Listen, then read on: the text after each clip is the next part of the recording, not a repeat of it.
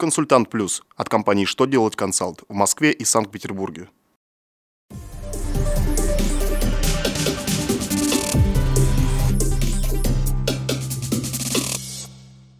Добрый день! Для вас работает служба информации телеканала «Что делать ТВ».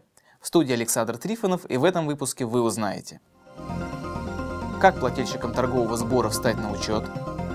Какое наказание придумали законодатели для неплательщиков по делам исполнительного производства? Насколько снижена ключевая ставка? Итак, о самом главном по порядку. С 1 июля 2015 года на территории Москвы вводится торговый сбор. Поэтому всем плательщикам торгового сбора необходимо встать на учет налоговые органы. Формы уведомления о постановке на учет пока не утверждены. Поэтому Федеральная налоговая служба своим письмом направила для использования в работе рекомендуемой формы формата уведомления о постановке на учет организации индивидуального предпринимателя в качестве плательщика торгового сбора, а также уведомления о снятии с учета в налоговом органе и порядок их заполнения. Узнать о порядке взимания торгового сбора на территории Москвы можно в новых выпусках программы «Бухгалтер Live». Качестве меры, улучшающей собираемость долгов по делам исполнительного производства, предлагается должникам отказывать в предоставлении государственных услуг. На едином портале на общественное обсуждение вынесен соответствующий документ. Перечень услуг, в которых планируется отказать, будет устанавливать правительство Российской Федерации.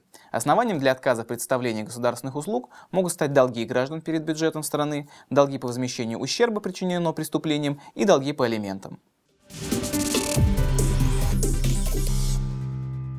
Действует новая ключевая ставка Центробанка. Совет директоров Банка России решил понизить ее на 1% 15 июня. Теперь она равна 11,5%. От этой ставки зависит уровень инфляции и стоимость фондирования банков. Ключевая ставка является экономическим и финансовым инструментом в области денежно-кредитной политики государства.